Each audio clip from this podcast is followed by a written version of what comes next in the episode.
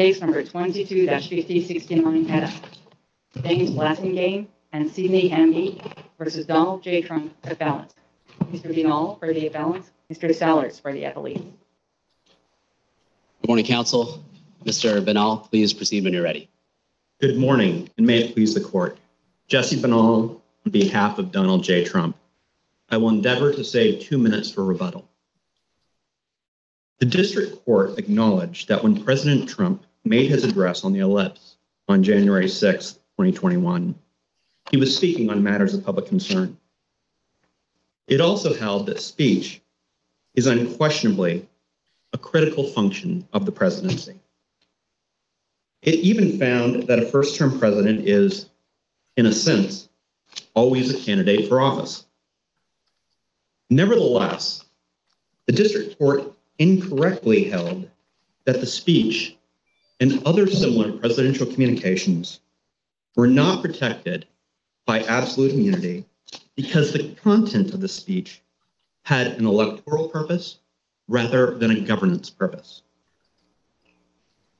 This purpose driven analysis that was favored by the district court is effectively a rebranding of the motive driven analysis that was considered and soundly rejected by the Supreme Court in Nixon versus Fitzgerald. Not sure that's fair. And The district court just looked at the words on their face, looked at the speech and said, is this political or is this governmental? Without getting into what was in the president's mind. Why is that? I mean, it might be right or wrong. It just doesn't seem to me motive based. Your Honor, the reason that it is is because when you look at purpose and when you look at motive, those are words that are used interchangeably in the Fitzgerald uh, opinion, effectively interchangeably in the, the Fitzgerald opinion, and goes to what what the, the intent of the president is for a particular communication. And when you start to do that sort of functional surgery, when you get so far down in deciding, well, what really is it that the, the president is trying to do here? At that point, you start to blend the lines between what is uh, something that is clearly within the realm of the presidency under Article 2 and um, and, and what it's appropriate for Article 3 to look at. And that's why the Supreme Court was so clear in the United States, in the case of United States versus, uh, I'm sorry, Nixon versus Fitzgerald, that you have to have very bright lines. Because as soon as you start saying, well, the goal here really wasn't governance per, uh, per se, but it was something that was political per se, it was to, to help him get reelection per se. As the district court even acknowledged in this case, with every first term president being a candidate for reelection, it will become the exception that swallows the rule. So I'm not sure line drawing cuts decidedly in favor of one side or the other. I think everybody has some line drawing issues here to some extent. And let me just explore that a little bit if I could. Um, suppose you have a circumstance in which a president has a private meeting with supporters and urges them, and this is uh, this is in advance of an election, and urges them to go to the polls in unfavorable areas to intimidate voters and prevent them from exercising the franchise.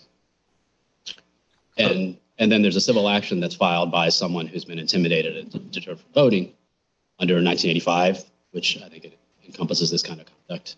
And, um, and um, the president asserts official immunity.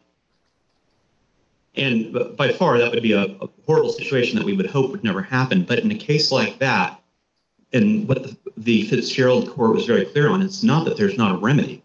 The question here is only on civil liability uh, versus accountability. There still is the opportunity for accountability. So, is your so your answer is that in that situation there'd be official immunity?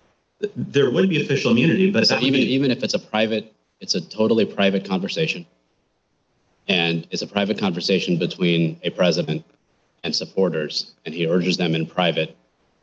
Um, what I'm worried about is winning re-election. All I care about is winning re-election. Doesn't have anything to do with any policy agenda. It just has to do with I want to be president, and I want you to help me make that happen by going to the polls in areas in which voters are likely to vote against me and prevent them from voting. a, a truly horrible situation if, if that were to happen. I want to make that clear. But in that case, the question is not necessarily whether it is political or electoral, but whether it is still something of public concern or, as the Clinton court said, only of private concern. And in No. that case, Well, I think what the what the what the Nixon court said was it's within the outer perimeter of official responsibility, and Yes. that's the language that we, we're all yes, revolving our questions around. And so you think it's within official responsibility to urge supporters to prevent people from voting. I, I think that's a disgusting goal. But I think that through, I, I think that's well within the realm of what the Fitzgerald dissenters used in their parades of horribles about how bad this could happen, uh, what could happen if this goes wrong, and what the Fitzgerald court said. We understand that sometimes, even in the most extreme of circumstances, there are uh, rights without remedies. And we do that with immunity every day. In this What, what courthouse. is what is the official responsibility that's being furthered there In, in, well, the- in this case, in the hypothetical?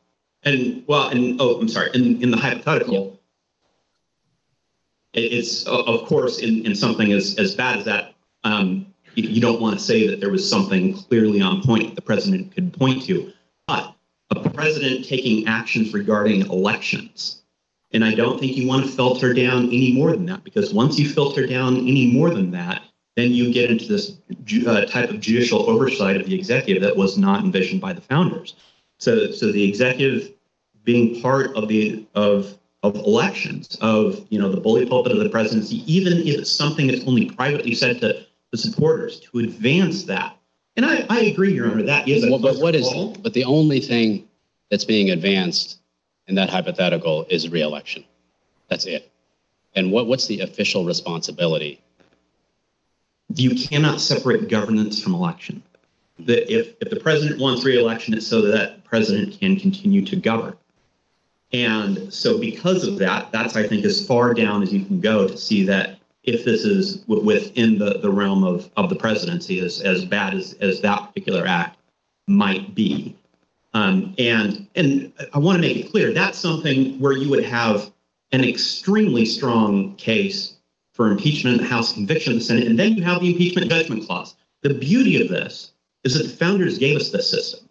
They said that in certain circumstances, they know that something could could go horribly wrong and that a president needs to be taken out of office. And if he is, at that point, he can be prosecuted for it.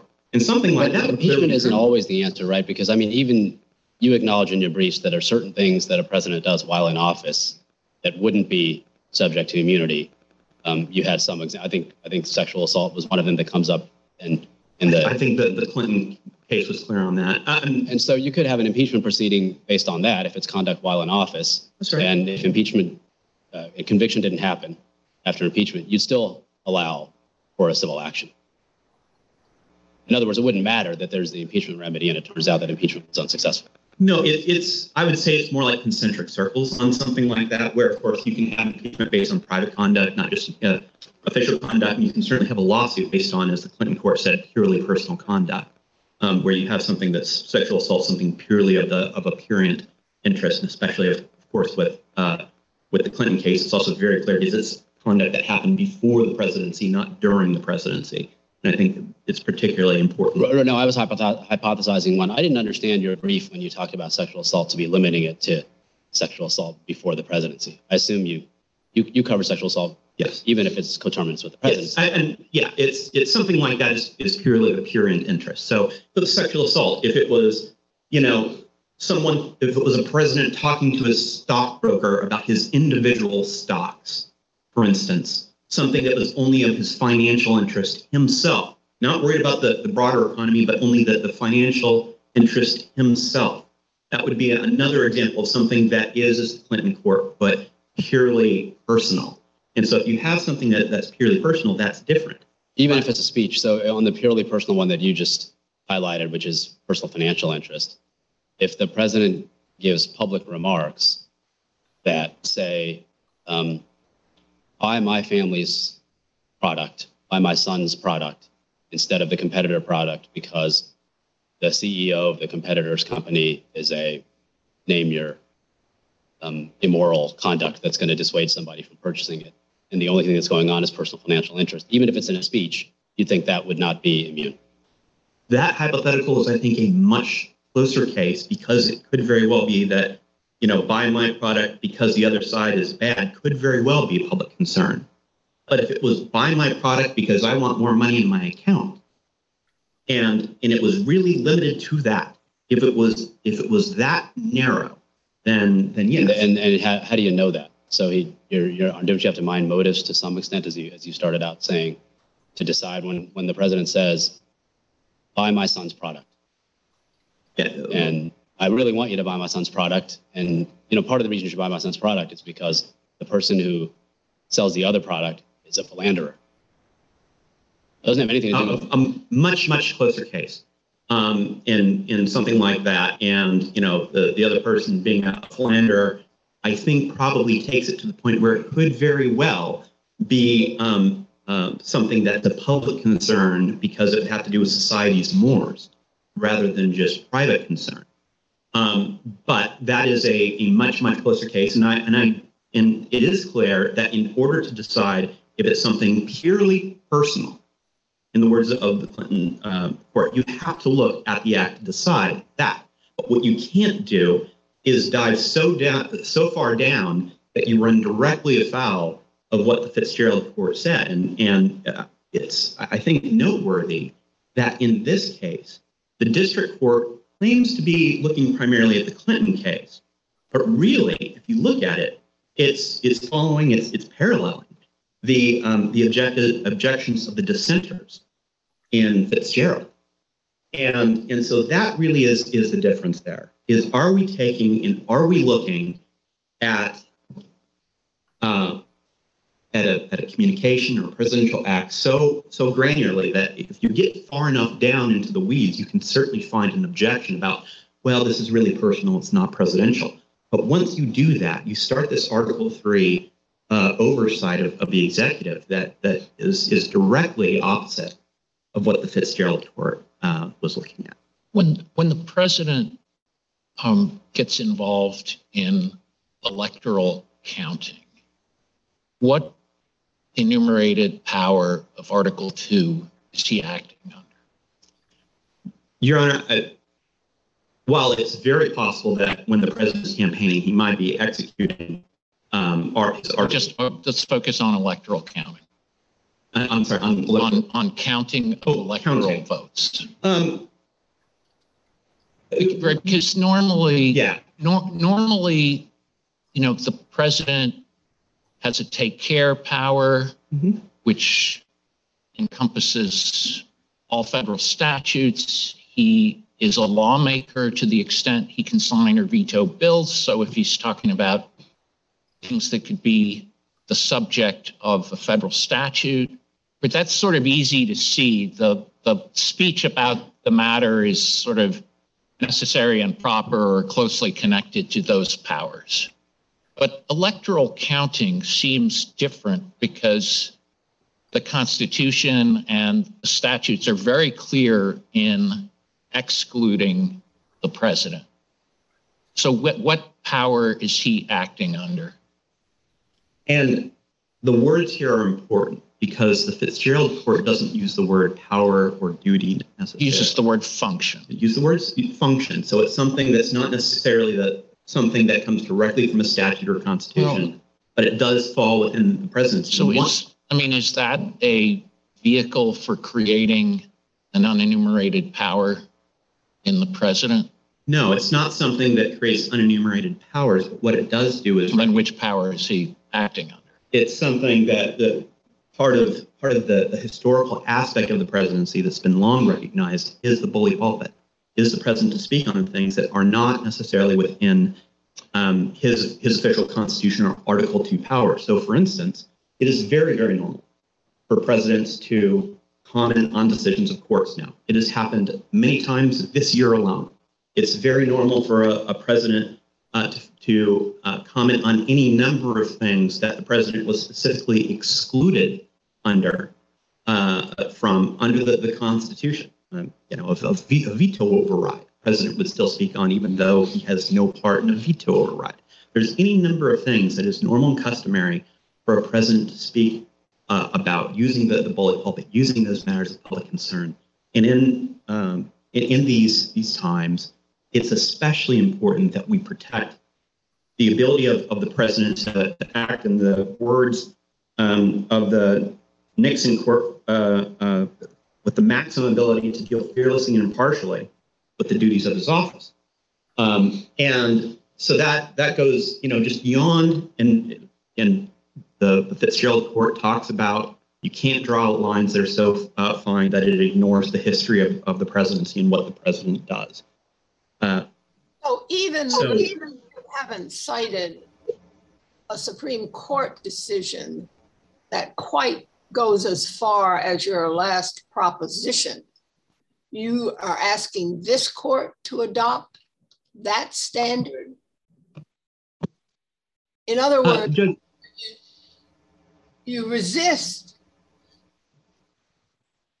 any effort to drill down in your words. Yet, what I hear you saying, and I thought you were arguing this in your brief as well, that at least it's the bully pulpit, because that's just traditional, a part of a president's function, whether he is commenting on the actions of another branch or not, that the court has no role to play here. Your Honor, if it's something, I, I would say that if it is something on public concern, that's right. At that point, the remedy is different than a damage, a, damages action uh, on the civil side of the court. At that side, then we have to follow the other remedies that are available. Something that the Fitzgerald court was very, very clear about. In the, the Fitzgerald court, I think goes in, into some detail um, about the, the 75,000 other, I mean, that, at that time is probably more than uh, now, 75,000 other people in the country that have protections of absolute immunity. And that doesn't mean that there aren't uh, very worthy plaintiffs that are denied a remedy because of that. You know, if you if you look at the remedy, That's really your point, historically, separation of powers, uh, the founders made certain choices. And to the extent those choices uh, were, um, so what I'll say, rational decisions based on their experience in dealing with the king, that there may be gaps in our system such that, um, for example, the president may have no role in ensuring the electoral integrity uh, of the process for electing president. But nevertheless, that is within the outer limits. And as I hear you, and I thought this is true in your brief, you really resisted any uh, definition of limits. And I know the Supreme Court has spoken in terms of, well, when you can't cite an enumerated power or authority, then uh, you can, of course, rely on history. But the court there seems to be focusing on, you know, 200 years of precedent, for example, in uh, subpoenas of president. So I just wondered how you would have the court write the standard. That's uh, thank you, Judge Rogers. Um, and it's it, of course important to, to have standards like that. And the, the the standard that the court should adopt is very similar to what was already done with Fitzgerald, in that you're limited to only seeing whether something is either within a statutory framework for the presidency, constitutional framework of the presidency, or historical framework of the presidency. And if it falls within that, that is the end of the inquiry for absolute immunity purposes, especially for the, the for the presidency, where there's that it's it's perhaps the most important absolute immunity of numerous in our system because it's so inherent in the separation of powers. And so at that point, once you decide it's on issues of public concern, there still is an opportunity for accountability. It's just not accountability through a civil damages lawsuit. Suppose I agree with you on speech of matters of public concern. And I also agree with you that it is too fraught to, as a general matter, to try to distinguish political speech from official speech as to the president. Um, what makes this a hard case for me is putting, putting all of that aside is the at least colorable case of incitement. And what is the functional justification or historical pedigree for extending an absolute immunity in, in the actual case or a hypothetical case to a president who just incites lawless action, riots in the streets and so on. And uh, Judge Katsas, I, that's uh, exactly the issue that I think the Fitzgerald court was dealing with when they looked at the arguments about what is the point of allowing a, a president to do something that is directly unlawful in a personnel. No, it's very different. Fitzgerald was about an, a, a clearly official act within the president's power that might or might not be unlawful depending on the president's motive. Right? It's a retaliation case, and the court says that's just too intrusive to to try to police that line. This seems to me different. You, you take the I take the hypothetical case. The president, um, president gets out the microphone and says, "This election was stolen. They are not going to do anything. You you go burn Congress down." Hypoth- hypothetical. Hypothetically, of course, not not with the speech, but but hypothetically, extend- in, in a case like that, Extend immunity, absolute immunity for that. only as in regards to civil liability. And let's let's look at something that's that's very very horrible, and that is a prosecutor purposely taking and manufacturing evidence to put an innocent defendant behind bars. Something that is absolutely horrible. And we still say you can't sue that prosecutor. It doesn't mean that that prosecutor is free from accountability. It just means that we say that that uh, defendant cannot, uh, the criminal defendant cannot be a, a civil plaintiff against that prosecutor. So, It- Because we ex, we sort of expect that if we allow claims like that, they'll happen all the time. They might turn on motives, just the burden of, the burden on the system will be too great. So we just allow that wrong to go uncorrected through civil remedies. This just seems, I mean, how many cases are, are, will there be with a, a colorable claim of incitement against the president? there might And, be, and what's the harm of trying to police, you know, is this, is this just above the Brandenburg line or just below the Brandenburg line? Seems like that is not going to hamstring the president in his day-to-day job. I believe it is going to uh, to hamstring the president in his day-to-day job. And here's why: is because once you start to draw that line and you start to do a type of Brandenburg type First Amendment uh, uh, analysis of incitement Mhm. in the in the uh, in the presidency, at that point you now have judges that are acting on umpires on what crosses that line and what doesn't in such a way that presidents will have to worry about giving speeches and everything, giving impassioned speeches, as every president has, and highly controversial presidents, uh, highly controversial speeches by presidents, which have happened before President Trump, has happened after President Trump, and have to worry about what judge is this going to land in front of, what court is this going to, to land in front of, in such a way that I might have to go through the full aspects of litigation which is exactly what immunity is supposed to protect against. And that line drawing here, if, if you do, runs directly afoul, directly of what the Fitzgerald court was concerned about, where they knew that things uh, would happen that would be controversial, and they knew that the founders gave us an option for that. They knew that there was a way for dealing with that. It just wasn't through civil damages. Um, we'll make sure you're. I'm fine. you had a line of questioning. Okay. Um, can I follow up a little bit on what I thought was the main argument you were putting forward in your briefs, which is about the bully pulpit and speech making. But what I hear from you this morning is not necessarily about the bully pulpit and spe- speech making because it it seems like your argument applies to purely private interactions. And so I don't I don't know what work the speech making is doing. It seems like the line you're drawing now is purely personal versus matter of public concern, regardless of whether it's in a speech or in private.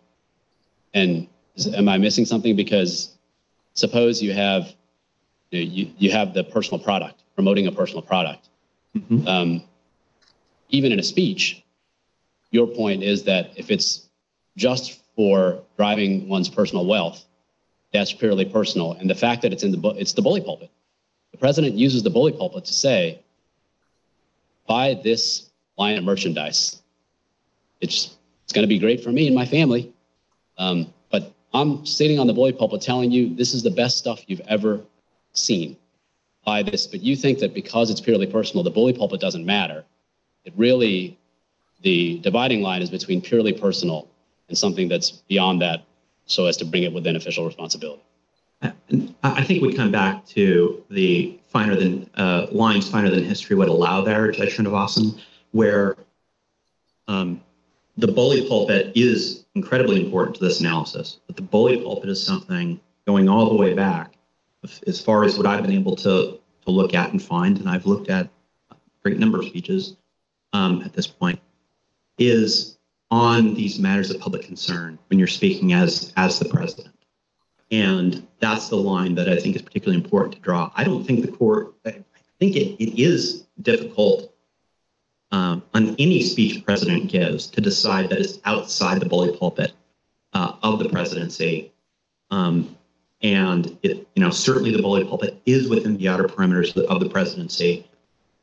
But I'm just mindful of, of But not no matter what it's about, because it's not, you don't have a bully pulpit uber alles rule, because even if it's the bully pulpit, if it's the bully pulpit about something that's personal, you think no immunity. I'd say a bully pulpit on things that are personal only. Right. is not historically as, as clearly historically as part of the presidency. I think that is would be a very fact intensive inquiry. I think that's very different than this case. But I think that is um, something that is a much closer call. But I would say that because But close enough, closer call, yes, but, but, but close enough that the lines have to be drawn so that even if it's bully pulpit and it's purely personal, however you define the category, so it's really, really personal, not just kind of personal. Again, I, I think I understand where you're going with this. Um, but so long as it's really, really personal, even if it's the bully pulpit, no immunity. That's the way you look at it. here, and I, I think the, the words used in, in Clinton are, are right, purely. Purely. purely personal. Um, if it's something that's purely personal, the Supreme Court in Clinton says um, that uh, that that's not uh, um, um, due immunity. But that's very different than Yeah, if, if, if you have a presidential candidate who then says, um, an, an incumbent who's running for Yeah. reelection, who, who says, I want to be reelected, and the reason I want to be reelected is because it's really good for me personally. It's to, I mean, my products are to go through the roof if I get reelected. That's what I'm worried about. admittedly a much different case and admittedly a Yeah, much closer call. Um, and and private and private discussions are are certainly a, a closer call, but private discussions are also just such an inherent part of the of the presidency. It's why we have executive privilege, of course, is because private uh, communications are also a very important part of of the presidency. And so the question then uh, becomes is this something that is is within the, the outer perimeter and part of, the- uh, of the outer perimeter is speaking on matters of public concern? So if it's something where it's close it's even close and this isn't close. This is speaking about you know if this is this is a speech about an election that is clearly political concern this is dead center. But in the exception Go ahead, finish your, sorry. Thank you, thank you, Judge Ryder. Um, but to the analysis that, that you have is admittedly closer because it appears to be, you know, purely uh, personal at that point because it's only a pecuniary interest. And when so you look at something that is by by the words alone only a pecuniary interest, just like uh, in the in the Clinton case of purely a sexual interest, then that makes it that that very very close call. But that's not where we are here. So let me ask follow up on a couple of questions my colleague asked. Uh, namely, had the president said, as I think Judge Katsas had a hypothetical, the election was stolen, and I want you, my supporters, to go to the Capitol and burn it down. Or words to that effect. I want you to um, personally attack members of Congress. I want you to interrupt the proceedings. Um, and what I'm trying to understand in your argument is where hypothetically the president is undermining by his words the system that the founders established and arguably crossing the line to not only maybe not specifically articulating burn the Capitol and attack members of Congress. Nevertheless,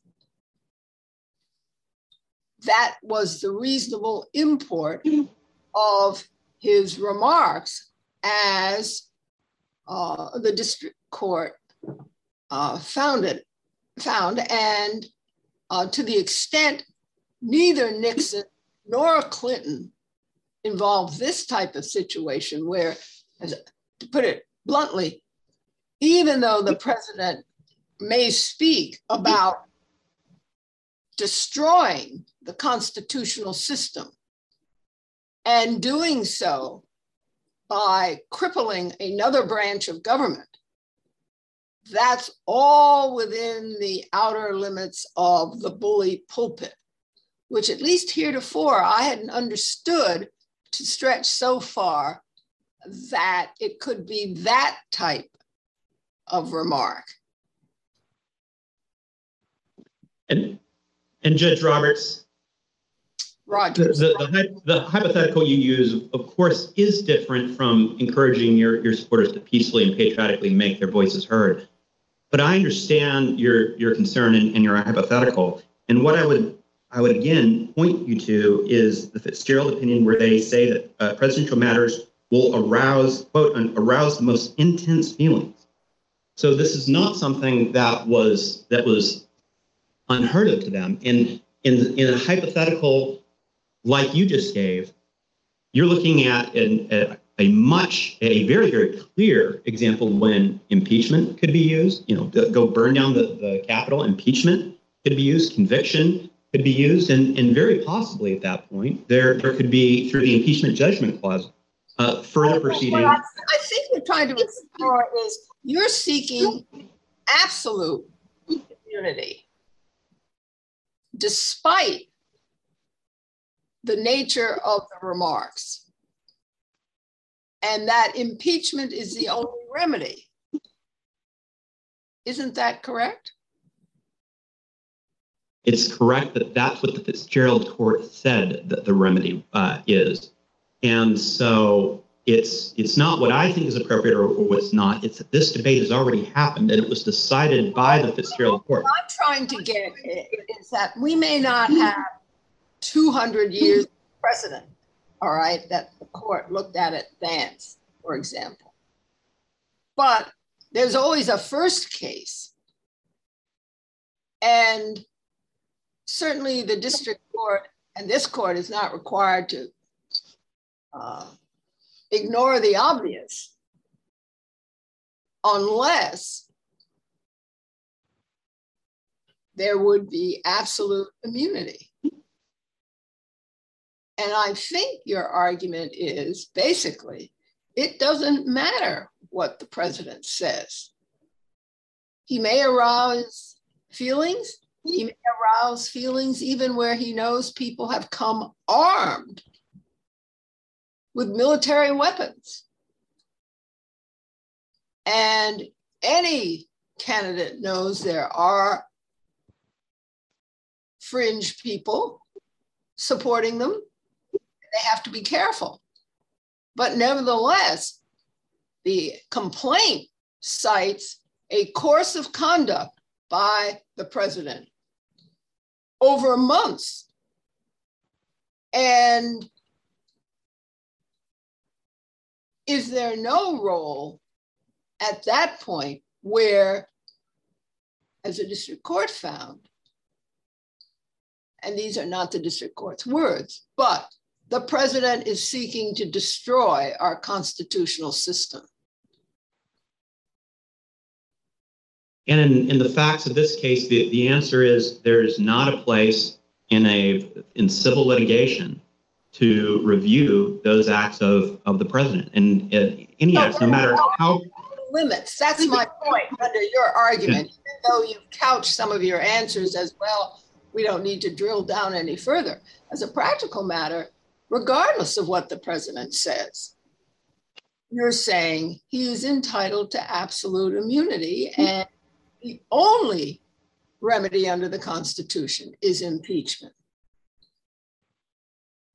And I'm just That's trying what- to get you to deal with at least. I don't read the opinions of the Supreme Court to point that, although I understand the references to history, I understand the references to precedent, but there always has to be a first case. All right. Um, and maybe it's not this case. And maybe it'll have to wait for the Supreme Court to identify that first case. But isn't that sort of the factual situation that's before this court? Your Honor, the issue with the first case is that it will almost certainly open the flood doors to the 20th case and the 50th case. And so that is why we have to be, that's why the, Fitzgerald court was so careful to close those doors on, on issues just like this. And, and what the court is wrestling here is certainly understandable, but it's the same exact thing that the Fitzgerald court wrestled with 40 years ago, and it made a decision on that. And if if the the argument is that the Fitzgerald court was just wrong, then that's a question for a, a, for the Supreme Court, not for this court, because these are our questions as as clear as as the, Your Honor has has been um, on the the difficulties of presidential actions that are that arouse the most intense feelings. The Supreme Court has been very clear that that's not a position for, for courts, especially in civil litigation. I just ask, um, no, go ahead, please. You, you've said um, civil liability clearly off the table, impeachment clearly on the table. You have a position on criminal liability? That's a, a very different case, but I, I think that I don't have to necessarily have a position on that because the founders did. And, and I think other courts have, have spoken more um, more at length I mean, about the, it. the, the the attractiveness of absolute immunity in the civil context might depend on the number of other remedies available.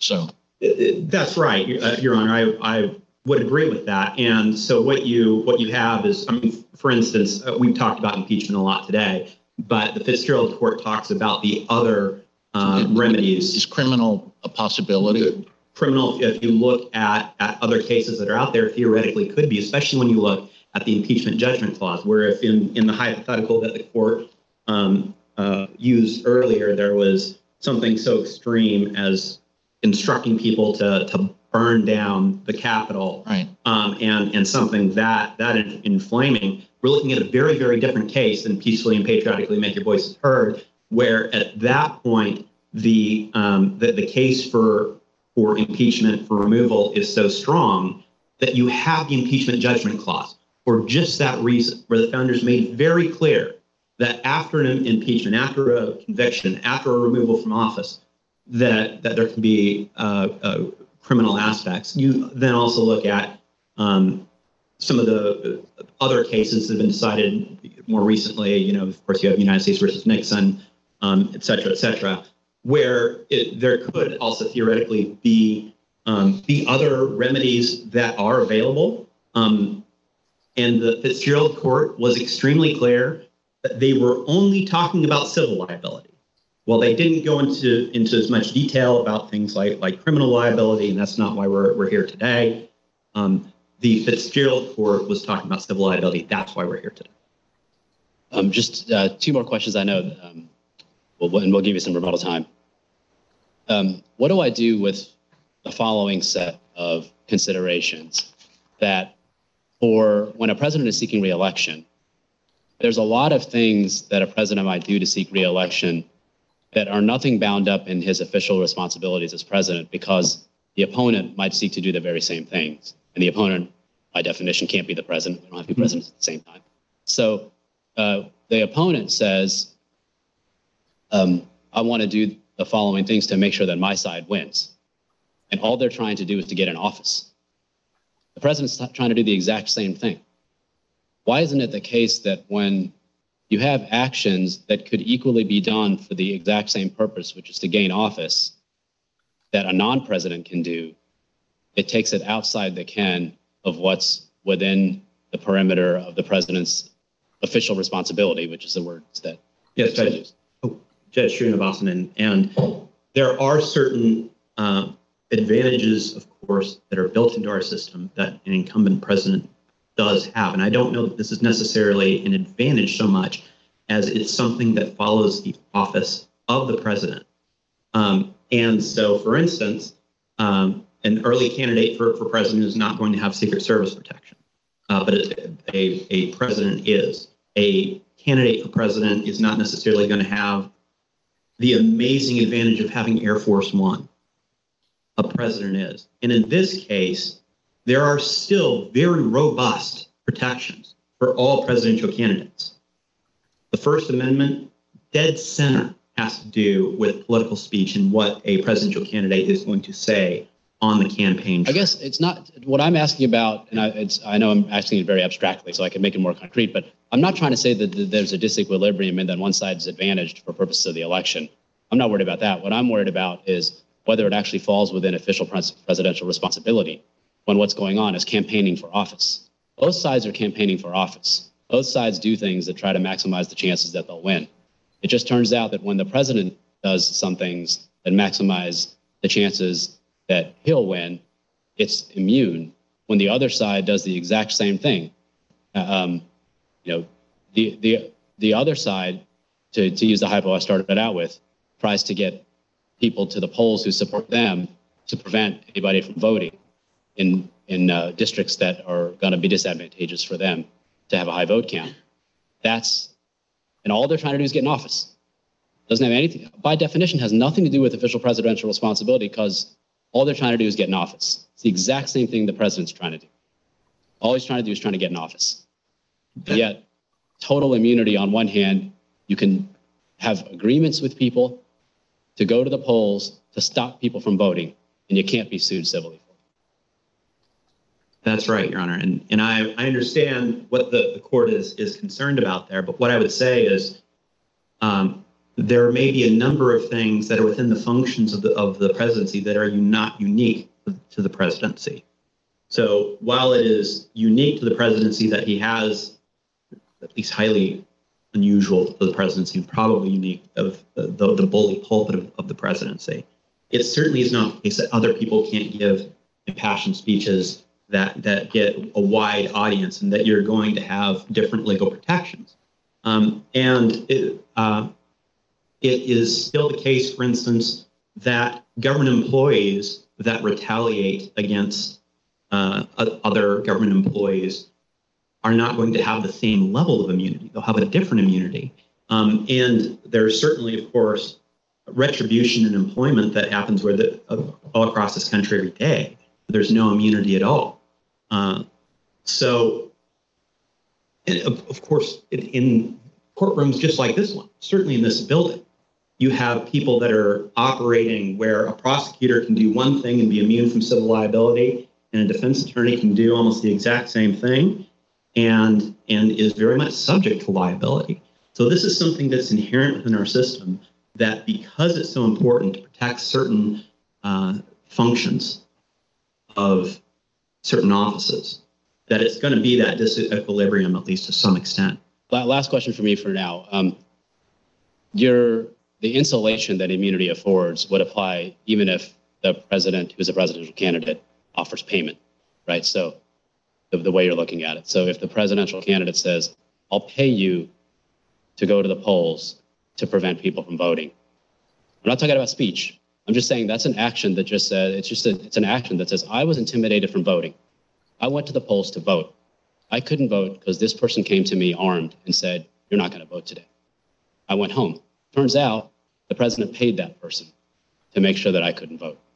Doesn't have anything to do with speech. It's just the conduct of preventing me from voting and the conduct the president took. Your answer is still immunity. My answer is that immunity civilly, but that is that is something dead center that there should be very serious consequences for. In the other aspects of accountability, but but as far as civil immunity goes, Even in a case where, you know, First Amendment law would treat something as a verbal act rather than as speech? yes, Judge Katsas, this is different than a Why are you fighting that? analysis. That, that's not this case. Why, do- why do you need to win that? I, I, I don't need to win that. I, I think that, of course, is a much, much closer case. Well, I'm trying to understand. that seems like an extraordinary. No, that's, Attention. that's a, that's an extraordinary, and, and I will say this, that becomes something that certainly is very fact dependent because it's not part of the bully pulpit of, of the presidency. It's something on matters of public. But we already got past bully pulpit. Because- Right. Well, I mean, I think earlier you, you realized we're past the bully pulpit because even private conversations are fine as long as they concern an election. And Certainly, yeah, immunity is not, not limited to the, the bully, bully pulpit, absolutely. Um, and so what I, I, I'm getting at there is that it is, it is much, it is certainly much harder to tie the hypothetical that you just gave into a historical aspect of a presidency, such as the bully pulpit. It's a much, much closer case at that point. So for instance, But still immunity under your view. I mean, your argument is that you have immunity because it has to do with an election. That's It- Well, well, it's, it's a closer call. I, I still think immunity probably would apply in that situation, but yeah, and and one thing to look at is congressional immunity, where you might have uh, one member of the House of Congress beat another with a cane, right? And that wasn't part of speech and debate because it was beating with a cane. There was criminal liability on that, and and there was no protection on on the House floor when that happened with uh, with Preston uh, Brooks uh, beating Sumner on uh, the lead up to the Civil War. So something like that, where we look at the other immunity for Article One, you can look at and see that there is a much closer Right, and, and to be, and to be, to fall within immunity, which you said it does, that means that that conduct is within the outer perimeter of official responsibility. I'm, That's within official responsibility. I'm saying that it's that because it's.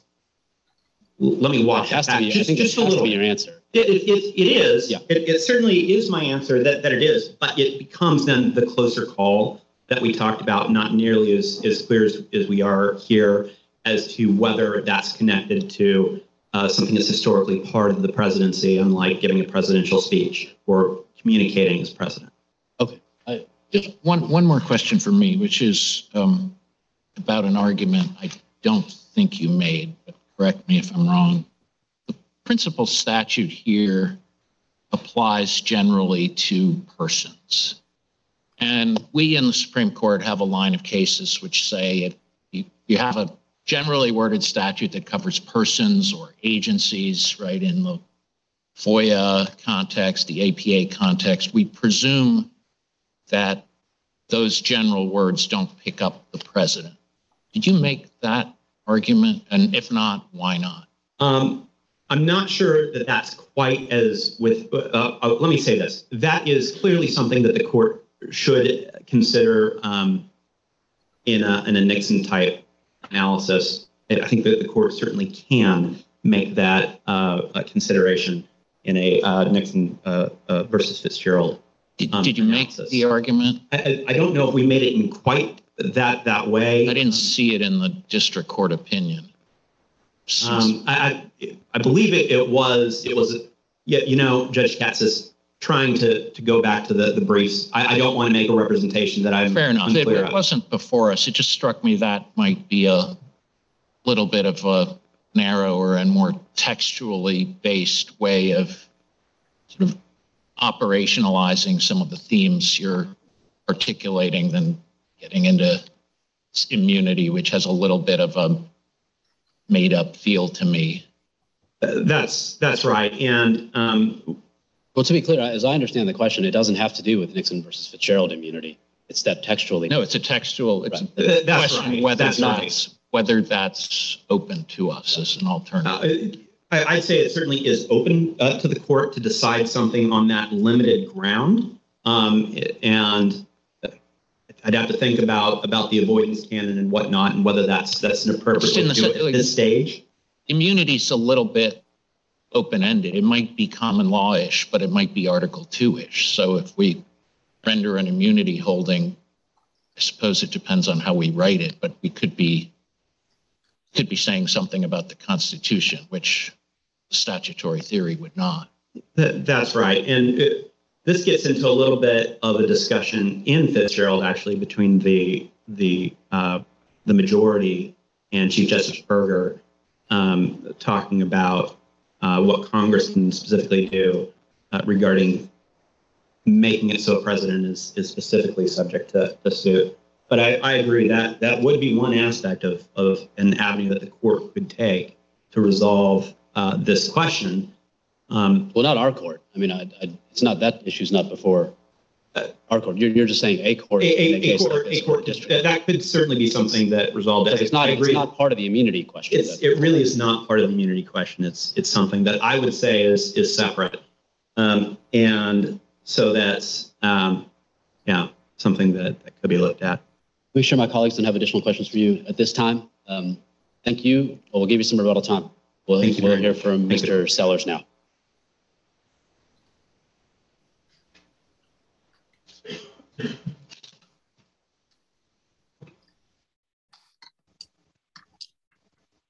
Good morning. May it please the court, Joseph Sellers. Um, I do want to address the immunity issue. Before I do, I want to answer a question Judge Katsas just asked, although I think the issue of, uh, I think it's the clear statement rule is not an issue here because of the nature of the question presented. But I would just call to your attention uh, the Franklin against Massachusetts Supreme Court decision at uh, 505. That's United- one I had in mind. Okay, well, the, the key there, the language there expressly says that it's the president's uh, coverage in a statute, which is not named, should not be presumed where it might interfere with the president's constitutional prerogatives.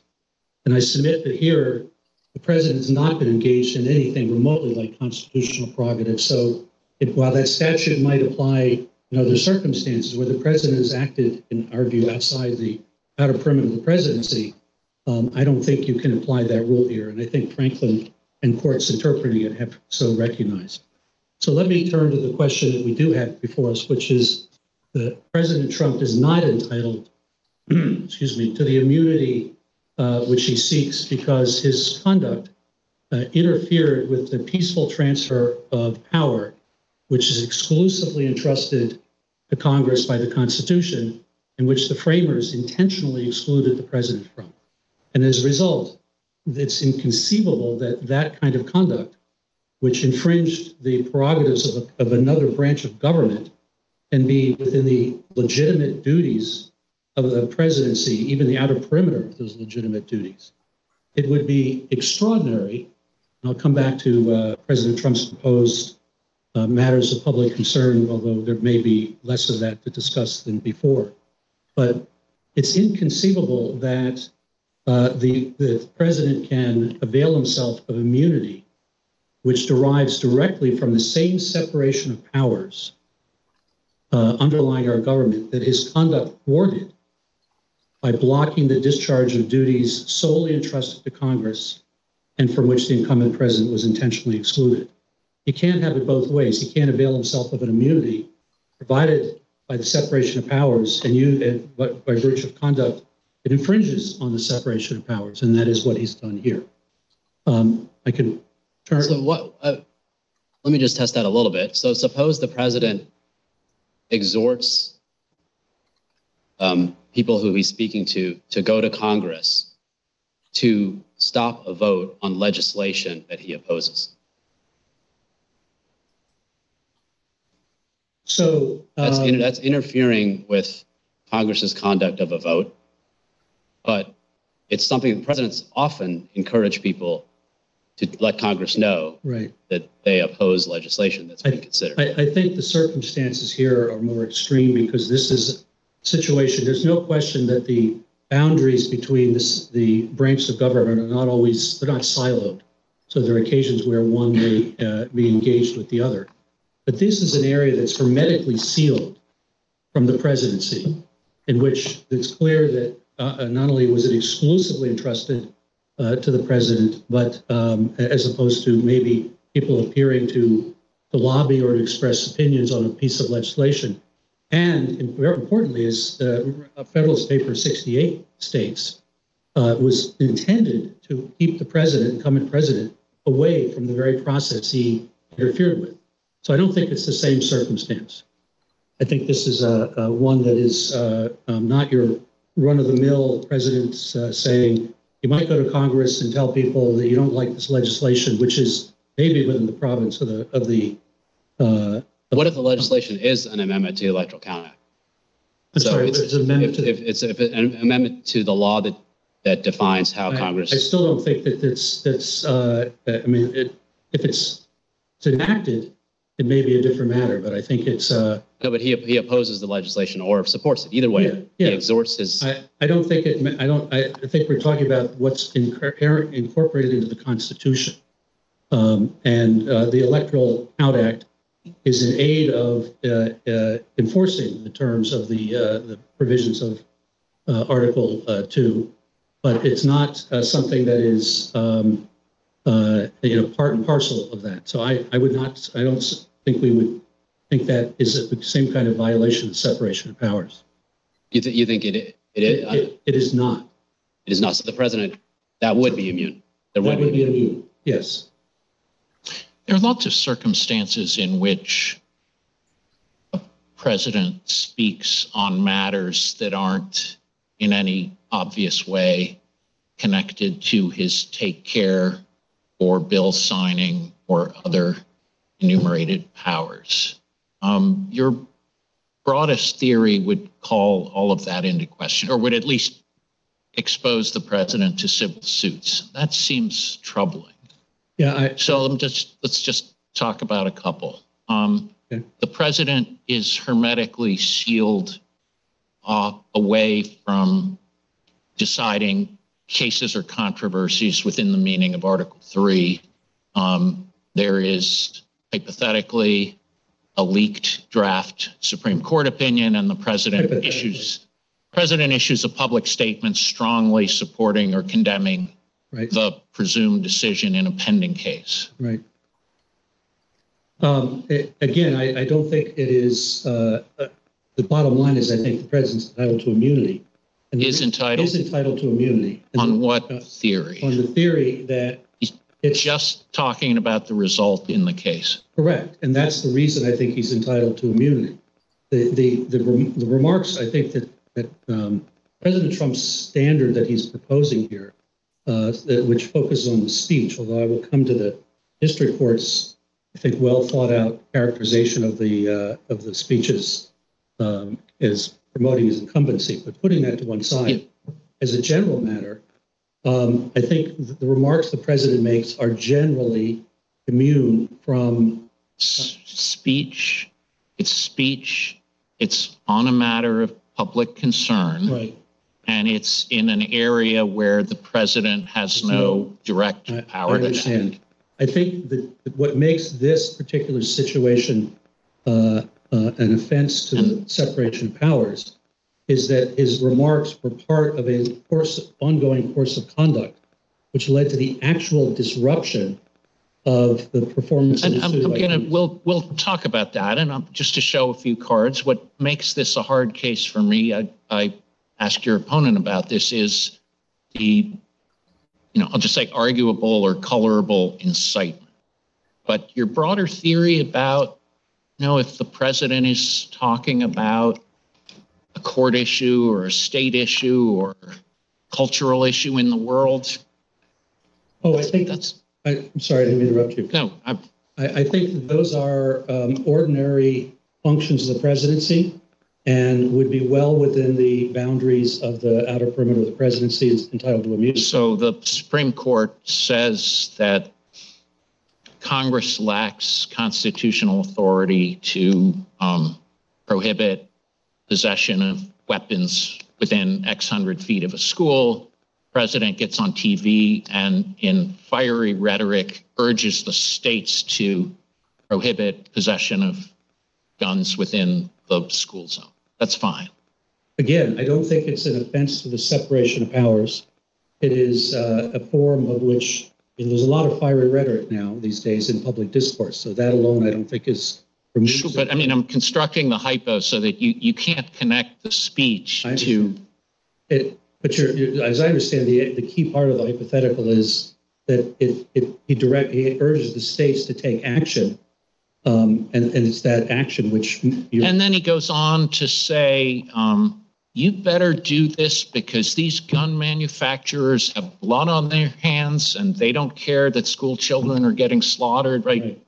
It's very fiery. yes. And it's not just they should act, it's they should act because, you know, there's some bad person doing I something. understand. I, again, I think there's, there's immunity there.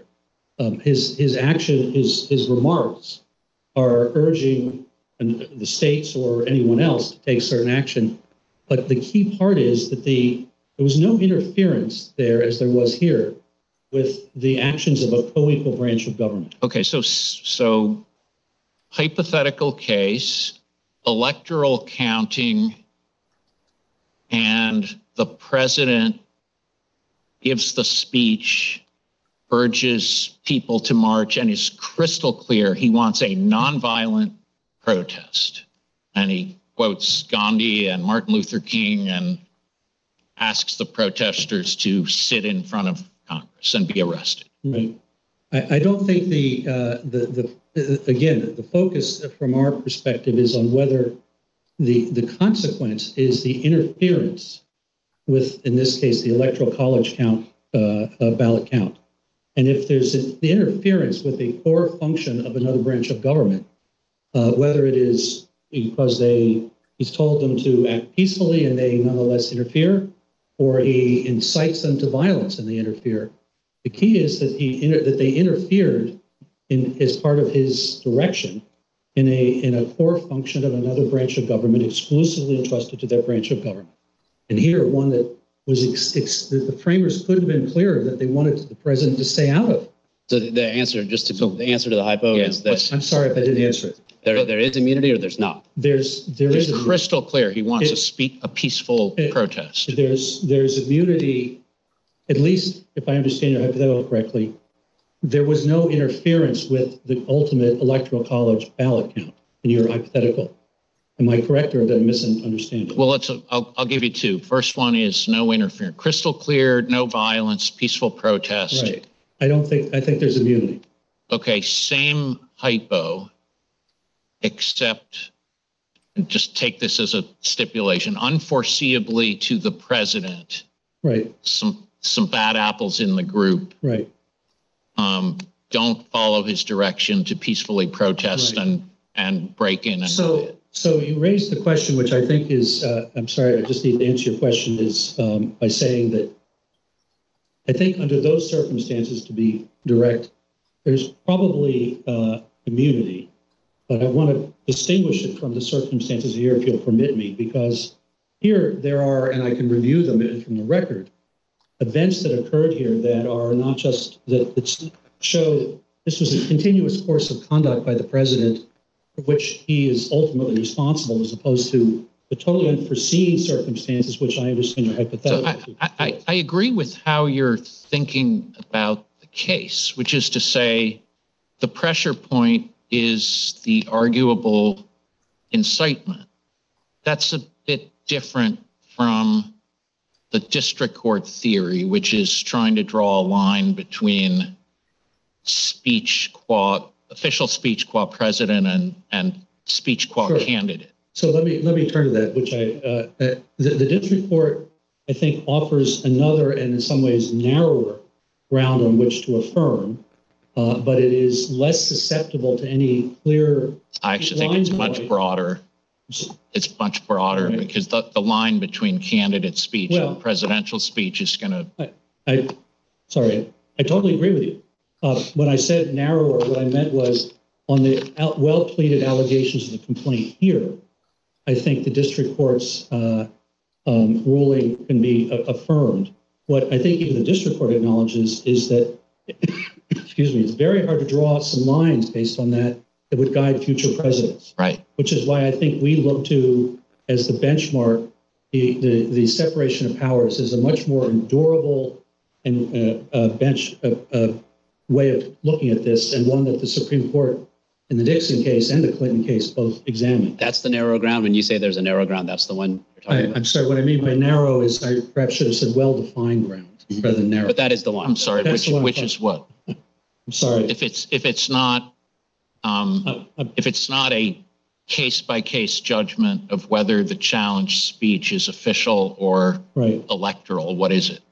It's instead, the, the, the, the gen, more general uh, standard is whether it infringed, uh, the- disrupted the separation of powers, infringes the co-equal branch of government in the discharge of duties exclusively entrusted to it. And the point, without characterizing it as narrow or broad, is it offers a, I think, a clearer uh, guide future presidents and courts and one that is in- entrenched uh, based on the, uh, uh, some of the jurisprudence admittedly limited from the Nixon and the Clinton case.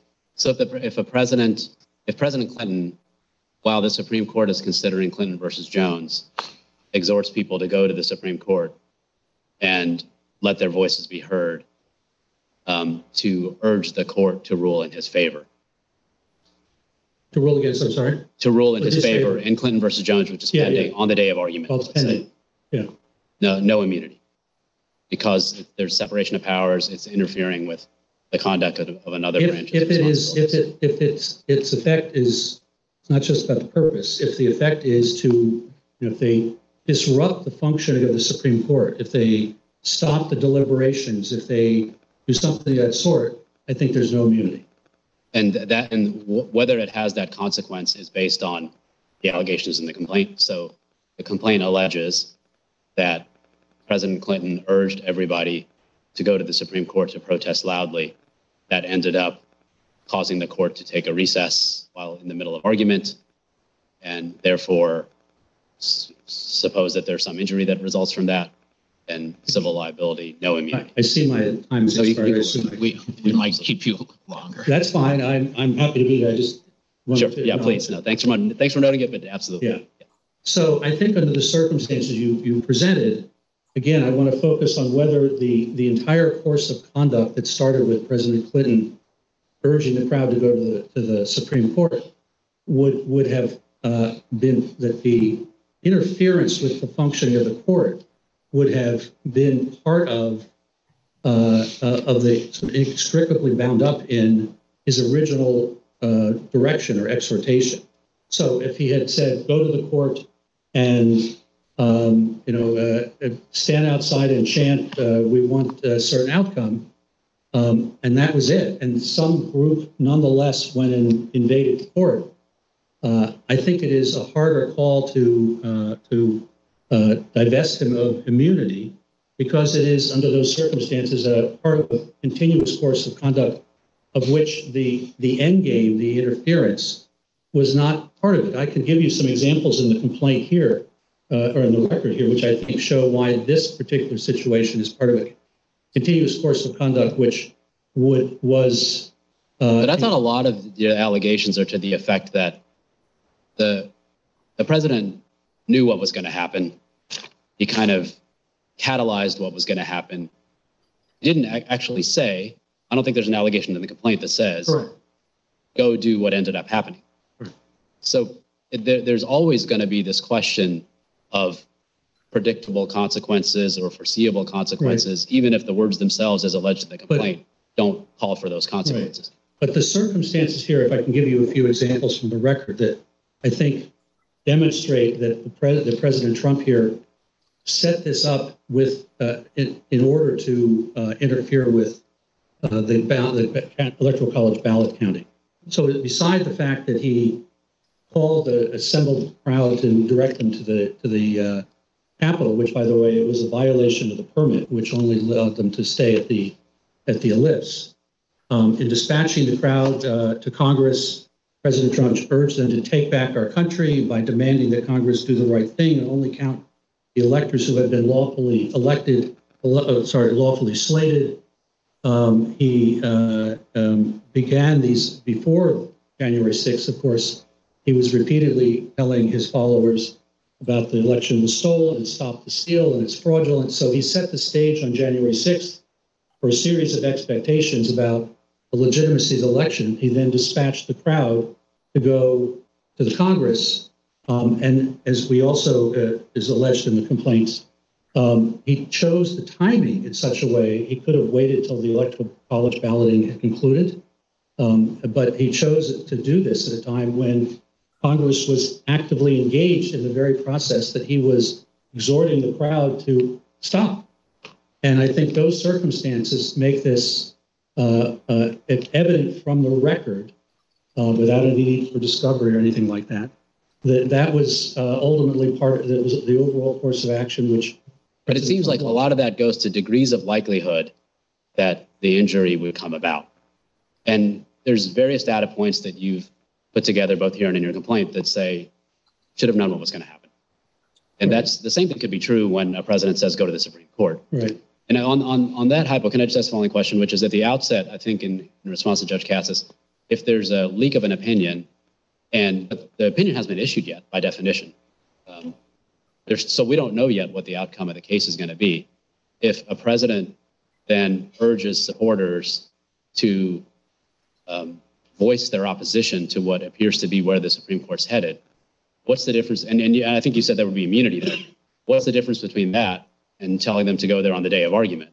It- it- It's still that the decision hasn't been rendered yet. It's still Yes. urging people to go and affect what the result's going to be. And it's still urging them to go and affect the result of a proceeding that's pending in another branch of government. Right. Again, I, think there's a difference in uh, what I believe here was conveying uh, the expectation that they would actually intrude on, stop the process for counting the electoral college ballots. If, if in your hypothetical, uh, it had been, and go into the Supreme Court and stop them from deliberating or something of that sort, I think we'd have a different situation because uh, under those circumstances, they would be directly disrupting the functioning of a co-equal So, branch. so then what's the standard? What, what's the standard you would say that we would write into an opinion that divides the kind of exhortation that infringes the separation of powers in the way that you think It's- it's infringed here and in situations that fall short because although the outcome happens and it sets in motion a chain of events that results in the outcome, you still have immunity. I, think based on the uh, well-pleaded allegations of the complaint, um, that there was, uh, uh, the, president launched, took action that um, disrupted or blocked the performance of a function, and I say blocked or disrupted because that term is critical to this as opposed to complaining or protesting or something, but actually disrupted the discharge of duties by a co-equal branch of government in an area that was exclusively entrusted to uh, that uh, branch of government. And I But not that it had that result, because that's going to be the allegation in any case in which that result ensues.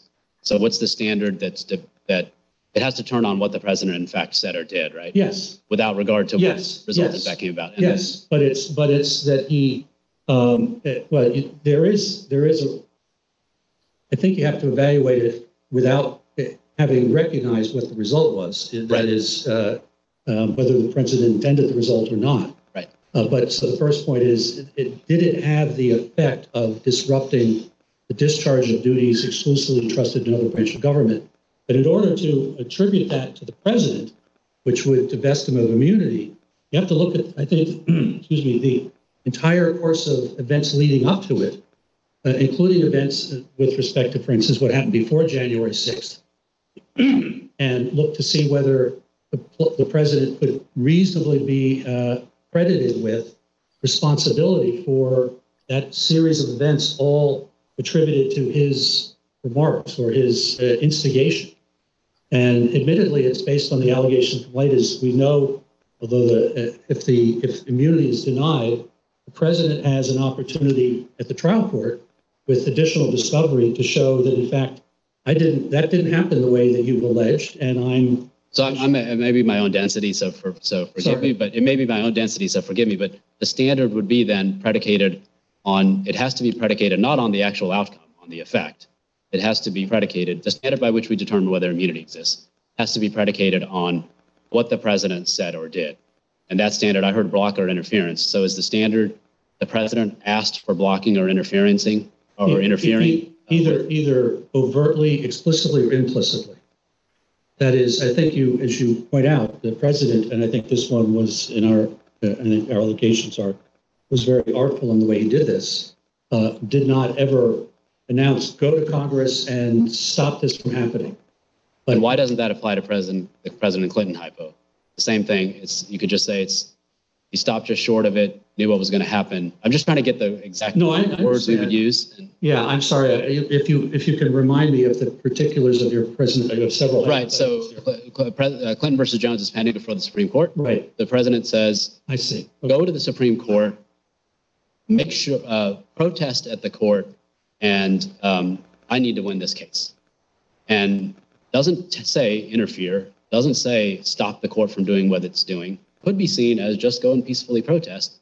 Could also be seen as do something more. And that's the kind of ground that we have to be cognizant of Right. if we were to fashion a standard along the lines of what you're saying. So that's why I'm And I guess I'm, I'm, I'm not sure I'm going to be as much help with this as you would like me to be, because I think it turns on the contours of the allegations in the case. So I think your, in your hypothetical, it's pretty thin compared to the circumstances we have here. Um, and so I would say that uh, instead of saying it's necessarily immune or necessarily not immune, um, I would say, again, I think the question is on the, taking the record as a whole, um, i- is it um, plausible to infer that the president was initiating actions which um, were uh, going to um, disrupt the performance of or block the performance of a co-equal branch of government's discharge of its duties? plausible to infer that the president was asking I think that's all we can do Okay. on the on the face of a complaint. And it wouldn't be plausible to infer that in the hypo in which the president says go to the Supreme Court. I think it's, I think it would be a closer call. I, I think it would probably be so thin, um, given the- the consequence, which is to, uh, to waive immunity, that that would, might fall in favor of, of granting immunity. But it is, I do, I just think this has to be judged based on the plausible allegations in the complaint and the sufficiency of them as to, uh, whether they show uh, an intention to, or uh, not intention, but a, the per, president pursuing a course of conduct which, which is directed at disrupting uh, the performance of a co-equal branch of government. What is the relationship between this standard you've articulated, block, I'll just call it the blocking standard, Okay, um, and the substantive First Amendment Brandenburg standard? So it seemed to me very odd to say that the president would lose his immunity for this kind of inciting activity in circumstances where a private party would have a substantive defense under Brandenburg. well, except that we hold presidents to a standard uh, that they adhere to the Constitution. And um, uh, the private party um, has rights in some ways that the president doesn't have. So in your view, the president would, the president could be divested of immunity in circumstances where um, private party could not be held liable consistent with the First Amendment? I, I think under the scenario you gave, gave, that's definitely a possibility. Um, I don't, I, I mean, I think here we have a situation which Do makes you, that, do you think the president on the merits has a First Amendment Brandenburg defense? I know the district court rejected it. yeah. Do I- you think he has it? I, I don't think as a, as a member of the government that I think he has uh, a First Amendment. even as an office holder speaking on matters of public concern? Um, I, again, don't think that the First Amendment governs that inquiry. Um, but I, I would add one thing in this setting, in this case, that if the Brandenburg standard were to apply, I think he crossed it. So let's, let's talk about that. That's, to me, that's where the rubber meets the road here. Okay? And I, no, it's a tough case. If you look at, you just print out the speech, which I have done, and read the words on the page, um, doesn't look like it would satisfy the standard, right? Right. The worst parts of it are ambiguous terms, you know, fight like hell. And there are other parts of it that are explicitly say, don't be violent. Um, now, if you compare that to, um, we're going to break your damn necks, which is Claiborne Hardware, or we're going to take to the effing streets, which Right. is Hess, Right. this looks less inciting. So, so uh, first of all, I think this has to, the remarks on the ellipse on the 6th have to put in a broader context. This wasn't a speech that was del- delivered in um, a vacuum or in blank slate. He had been building and building a series of view of expectations and skepticism and anger about the results of the election.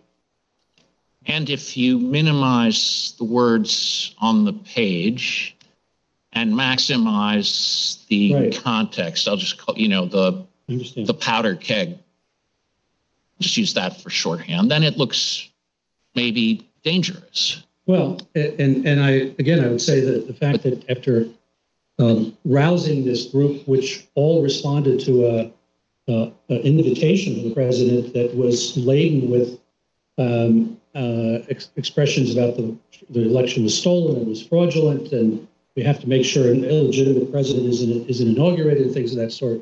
They come to the ellipse, and as I think the term used, a, a powder keg. Mhm. He created a powder keg by virtue of the lead up to that, and then he ignited it. Um, uh, by uh, and yes, there may be no single set of words at the ellipse that are tantamount to the uh, kind of examples that you have in the uh, in the Brandenburg uh, cases, but taken as a whole, I think it's quite clear that the president uh, was then igniting this situation um, and um, uh, you know talking about again demanding that Congress do the right thing and only count the electors who have been lawfully slated and let's walk to the Capitol. I, I get it. Um, the Sixth Circuit has a couple of Brandenburg cases, including one involving a protester at a Trump rally who was roughed up, which seem to stand for the proposition that if if the words themselves are not very inciting and the primary danger comes from the powder keg, um, that's not enough to eliminate First Amendment protection under Brandenburg. You have a view on that? I mean, I know you have a view on that, but how should Um, we, yeah, how should we, you know, I can't remember if these were in the briefs, but Bible believers and Nwanguma. yeah, I don't remember them being in the brief, but I can I accept your summary of them. Um, it, it so again, I, I want to back up for just a second, and I realize this may be very important to you, but I don't think the Brandenburg Standard governs here. But that said, if it were to play a role in this, um, I think it's, and the Sixth Circuit concluded that, uh, you know, the words are not enough, even if they're simply igniting a powder keg. Um, I'd have to see the circumstances in which they said that. I think we have a, an enormous type of powder keg here. I'm not sure you could say one that, that's the case for all purposes, and I have to look at the Sixth Circuit decisions to. Well, one, one of them is, um, there's a Muslim festival and protesters go and right in the middle of it shout very offensive things about Islam and provokes a violent response. But the, the things shouted are clearly protected. And the argument for um, no First Amendment protection. is not like, my God, this was a powder keg. Of course, this was going to happen. Any idiot would know that there'd be a violent response. Well, And then, and then the second case, Nwanguma, is it's a, it's a Trump rally. There are protesters. The crowd's getting worked up. right. And he says, get them out of here, but don't hurt them. So ambiguous words on the page, but fraught situation. Right. So uh, I, I'm not sure this is a perfect distinction, but one of the things I would say here is that the, uh, beside the powder keg situation, um, I think here President Trump was launching a course of conduct um, that was, uh, as opposed to perhaps calling some people by uh, inflammatory names, for instance, or something of that sort. Um, and I think that the distinction is important because it makes it puts the president in a position to be part of the course of action that followed rather than simply an instigator. Um, and uh, not that I think he was an instigator here, but I think that is a distinction. Uh, on, on Brandenburg, is, is it the case, I'm- I, I don't know the answer to this.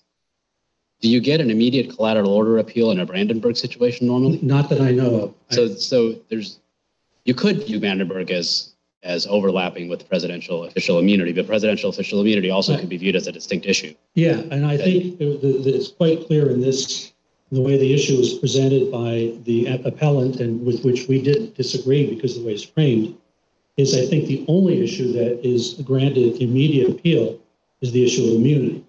Um, I submit that the Brandenburg issue is uh, It- a separate important issue, but I don't think it feels, fits It could, it could inform the It was litigated below as a merits issue. I'm testing if I, if I think it's a limiting principle on the immunity. and I'm happy to answer your questions. I, I just. uh, Yeah, I just was trying to understand the architecture of the case, that's all. I, I Just don't to- think it is, uh, it is squarely before the court right now. as I- I mean, it seems to me it's a novel issue because we don't have one way or another a case on absolute immunity in a borderline or just more than borderline incitement case. Yeah, and so again, I, I, I- I agree. Uh, it's one So of it could inform the content of immunity. I don't, I I think Right. it Yeah. could, but I just was making sure that I understood where we stood in the case. And it's one reason why we've been, again, returning to the separation of powers, because we think that's the benchmark with which to be viewing this. And uh, the nature of the remarks may be part of the course of action that uh, is there, but it's not, uh, we don't see the First Amendment as interplaying with the, how the separation of powers allocates responsibilities between branches of government. So can, can I ask you one question that is in, in this just general zone that's been giving me um, some pause, which is, does it matter if the statements that are at issue arise in response to a question from the press in a press conference, as opposed to a circumstance in which a president just chooses to make an affirmative statement or speech? And the reason I ask is you could obviously envision situations in which there's an elicitation of a response from a press question, and it seems eminently within the crosshairs of the president's official duties to res- to have press conferences and respond to Yes, press inquiries. I I So, think, so he says the exact same thing, right. but it's in response to a direct question Yeah. in a press conference. I think there is a difference. Uh, and the reason uh, it somewhat responding to Judge Katsas before is one, the, the, where he has initiated this, um, I think it shows a, a degree of his responsibility for the, uh, for the continuing course of conduct. Even if, in fact, in response to a reporter's question, he says, So, so where you're going, I think, is then then the exact the literally the exact same words, I understand. maybe apart from the lead-in, immunity in response to a press question or press conference, no immunity when it's an affirmative speech. And I just want to make sure that's Yeah. right. That may be what you're saying, but I want to make sure that's I right. think what my, my intention was to say, the response with the same content, the reporter's question, there's immunity. So then, then in the affirmative statement situation, so put it in the land of non-immunity under your rubric. The suppose the president starts by saying, "I know there's been a lot of questions out there about the following." You know, he reads the Twitterverse, whatever. There's a lot of questions out there about the following. Here's my statement. Still, no immunity there because it wasn't literally in response to a press question in the middle of a press conference, even though the zeitgeist is. Right. I, I think, I think, uh, did I interrupt you? No, no, you didn't. Uh, yeah. uh, I think the key question is whether it, you can infer from this that there the president was intending to launch or initiate a course of action, beginning of which is he starts with his statement, which you referred to. Um, and if that's the case, and there are, in this case, other circumstances that, that are consistent with that, um, I think he's responsible and I think he loses his immunity. Uh, even though he may have said something very similar, identical, in response to a press question, um, that at least But can't he intend to launch that same thing in response to a press question? He could if that's the way. If if if a reporter asks him something, he says, "I want to use this opportunity to." He doesn't say that, but he, he says the same thing. I mean, uh, but ev- you just, the inference is kind of use that question as a vehicle for. So so again, I you know we are these are going to be somewhat fact. I know this is not satisfying, but No, no, but that, that's what we have to do. fact, Yeah. fact-driven kind of inquiries. And come back to the point that the inquiry ought to be about whether the president, based on the well-pleaded allegations of the complaint, is it's evident that he was launching or directing a uh, or himself. I mean, uh, a course of action which is going to interfere with the uh, co-equal branch of government. And is it your view that then as a categorical matter, in when it's in response to a press question, that standard won't be satisfied? If it's, if it's in response to a press question, that alone insulates it from li, is that what you're saying? Yeah, does, is that, is a category, I, I heard your No. I, I'm sorry if I wasn't clear. I, I mean, it, ordinarily, I would think it would be uh, immune, but I would say if it is functionally equivalent to what I just said, the president launched a course of conduct, then I think he would have the same, same effect. He would lose his immunity. Even, in a- even in a press conference. Correct, if it's a functional equivalence to, uh, to standing there as if he said in response to the reporter, thank you for asking that question. It gives me the opportunity to announce that I want the crowd to go to Congress and do these other things. The fact that it responds to a press question, I don't think is, Right. I mean, I don't think it's ever going to be that stark, but it would be, you get the question and you say, in the course of giving the response. I understand, um, and I. Again, I, It could be, it could be immune, could be not immune, even. I, I think it's, I think it depends on the circumstances, and I unfortunately I think that that's up to the courts. So, Let me ask, here. I understand the standard uh, on summary judgment, but here, I just want to be clear. Um, You acknowledge, I think, that the statement, the actual words used by the president are not what the crowd actually did. In other words, the president didn't say break in, it didn't say assault members of Congress, assault uh, Capitol Police, or anything like that. And what I'm concerned about is to what extent at this stage we're in a position that a court is in a position to give the plaintiffs the benefit of all reasonable inferences. And as I understand your argument, because of the president being um, the head of the executive branch, we expect certain types of conduct from him. And that conduct would not include denigrating the separation of powers. And so, even though he was very careful in the words he used and had language in there that said, remember to be peaceful, nevertheless, part of our political system, as you know better than I, is there are always, unfortunately, going to be extremists on both sides who go too far. And the president says, I never told anybody to break in. I never told anybody to assault the Capitol Police. I never told anybody uh, to ram, rummage through the Capitol building. And um,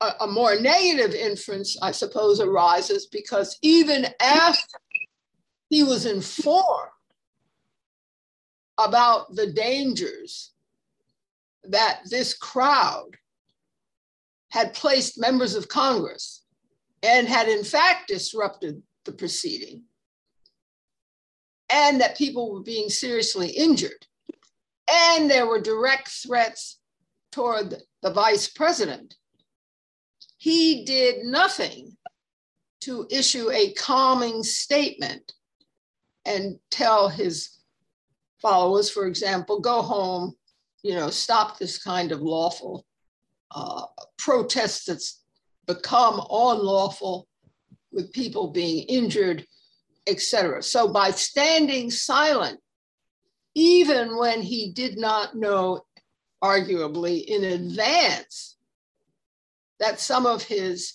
followers would take his remarks to be asking them to do what they were doing. Nevertheless, given the words he used, he is entitled to immunity because commenting that he thought over a course of period, a course of time that the election was stolen from him can be viewed as a critique, a bully pulpit critique of the way the states were checking the votes that were cast and then certifying them to the Congress.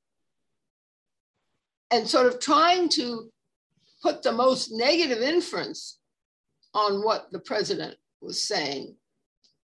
One of the areas I'm concerned about is we have a history in this country of protests where they may start out as peaceful protests, but they turn violent either because of um,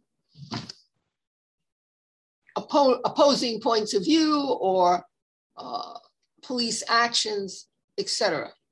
So here we're talking about the President of the United States, and he makes this statement after, as you say, a course of conduct.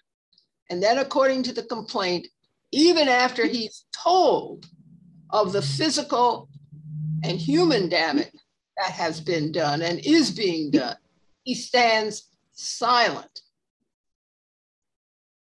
So I guess my focus is is that fact critical here? That that is an allegation in the complaint. Right.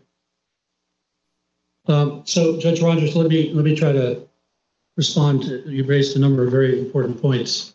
First of all, the to the last point you made, uh, the allegations are in the complaint that in the afternoon after the crowd began to uh, in, break into the Capitol, uh, the media was covering this. The allegation is that President Trump saw the reports of that and uh, not only did do anything to calm the crowd, he actually re- retweeted the remarks that he issued uh, at the ellipse uh, to support them.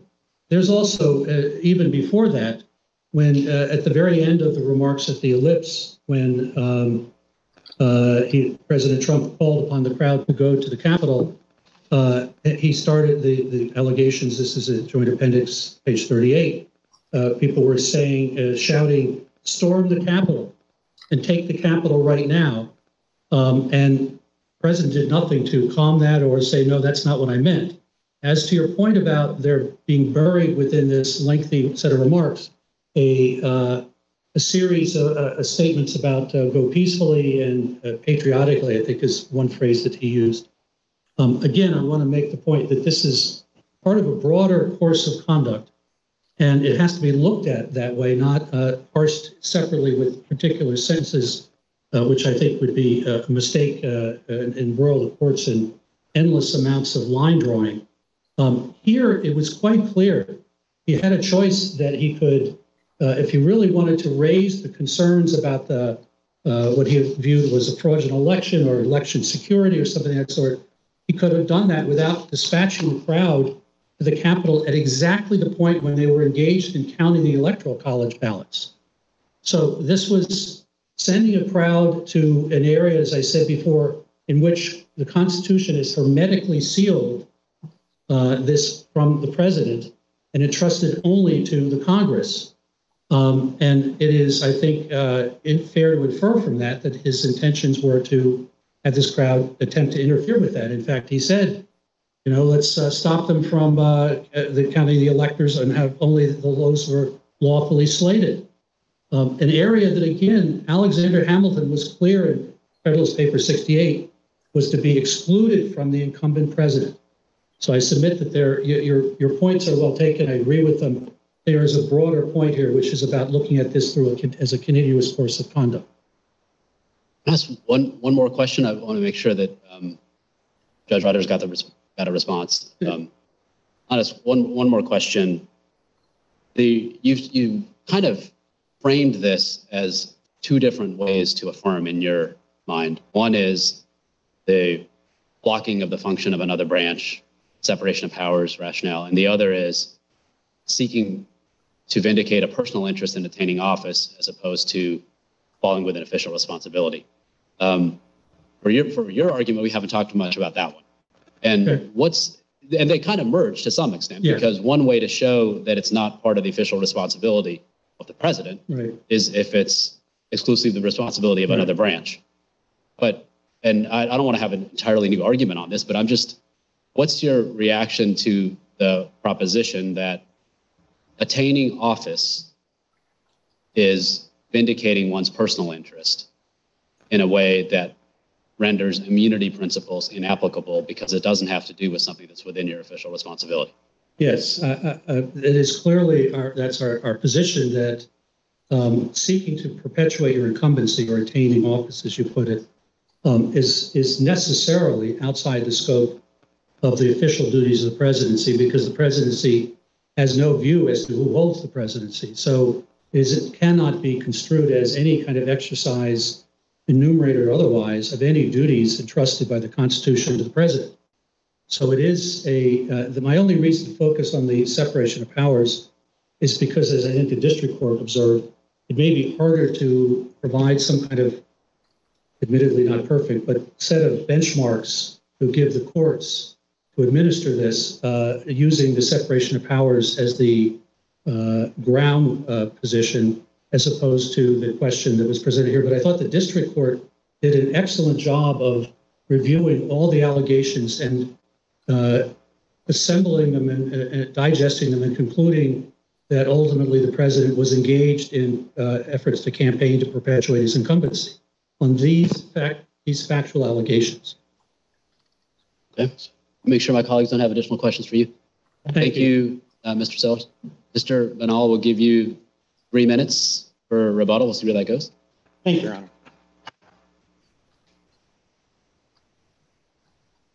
Judge Srinivasan, as we started the argument today, one thing that the court brought up, and, I understand the court's concern here, is that you said that there was line drawing issues on both sides. And I think we've seen that through the, questioning today. One thing that I'd like to point out is that when there are these issues about line drawing and you look at the stark separation of powers concerns, the tie has to go to the runner, use the baseball analogy. You need to, and the Fitzgerald court makes. And I assume you think the runner is the president. The, the runner is the president right. in this case. Okay. Um, and uh, th- that much and, more. The the Fitzgerald court made made so clear that even if it's close, that has to go to the president to protect the that separation of powers interests. And the, the argument that, that my friend focused on um, about separation, the, the alleged offense to separation of, of powers, what that what that framework essentially looks at is that by saying that there's been an offense to the separation of powers that opens the floodgates, you don't necessarily have to worry about standing. You then can say immunity no longer applies. That's a particularly problematic analysis, especially since, for separation of powers concerns, there is impeachment. A dispute between Article 1 and Article 2 is specifically provided for in, in the Constitution. Judge Katsas um, uh, one thing that, that I, I think important to, to, look at regarding the court's Brandenburg uh, thoughts is well, it's certainly not the case that Brandenburg would comprise the outer perimeter, uh, the, the full outer perimeter. It is important to see that speech by a president that is clearly within Brandenburg, as this speech was, as the court pointed out, you have to look at the words themselves, not the powder keg. And, and that, that is That, the, that, that's my instinct, but give me your best shot on why, at least at a motion to dismiss stage on these facts, we shouldn't say that there's at least a litigable issue. because of the fact that immunity is meant to protect from litigation, not just from liability, but that is, as the, as the Fitzgerald court points out quite clearly, as other courts in I mean, this, this question is on the assumption that Brandenburg or not matters. And I, I understand your broader Mhm. position is, um, it doesn't matter. Just assume it does. You, you only need the protections of the First Amendment when there is that powder keg, and a lot of times for incitement. So the powder, the powder keg is, is always there. It's, it's certainly in there in, in the Claiborne case. It's certainly in there in, in Brandenburg, it's, uh, and, and certainly in, in the progeny. And so it, that's why it is, it is so extremely important at that point that we then look at the words themselves.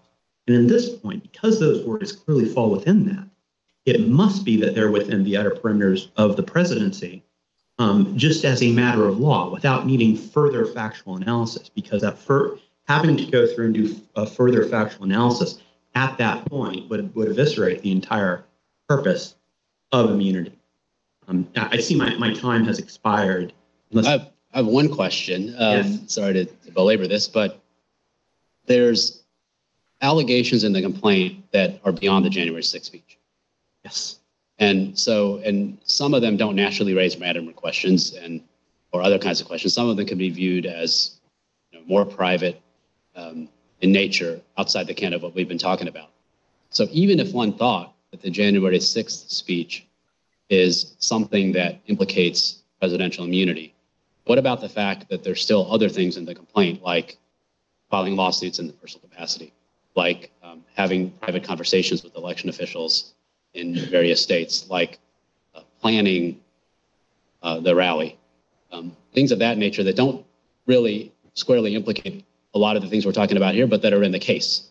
I, I think there's a reason why the district court effectively looks at this analysis as the communications, because those communications are the only thing that could survive the other aspects of the case. So, for instance, the district court, when it talked about the First Amendment analysis, acknowledged that the First Amendment would would prohibit those other acts aspects of it. So that's why I, I think it's appropriate when we look at immunity here. Primarily, we look at the speech issues, but when it look when you look at things like uh, election lawsuits and, and other activities of, of a president, that still is uh, within um, the the outer perimeter. Regardless, But I, it's it's I think still very clearly um, part of the outer perimeter test. And then you also come to the very particular problem if you want to, as the complaint suggests, go towards some sort of uh, negative responsibility of the president. So, for instance, the suggestion in the complaint that, that the president had a duty to talk in Right, and that's not before us because that, I, I don't think that, um, there were, plaintiffs lost on that and didn't appeal on the 1986 part. I mean, it's not, at least, it's not part of the collateral order. I, I, I- I agree. It's just as we're talking about the other things as part of the complaint, I, I would say that um, when, when you look at, at all that together, is this still something that the president is doing on matters of public concern? Is it still, you know, beyond just the bully pulpit, the, the president doing as president? And, and he is, and anything else that the district court properly recognized would be prohibited by the First Amendment other. Okay, thank you, counsel. Thank you to both counsel. We'll take this case under submission.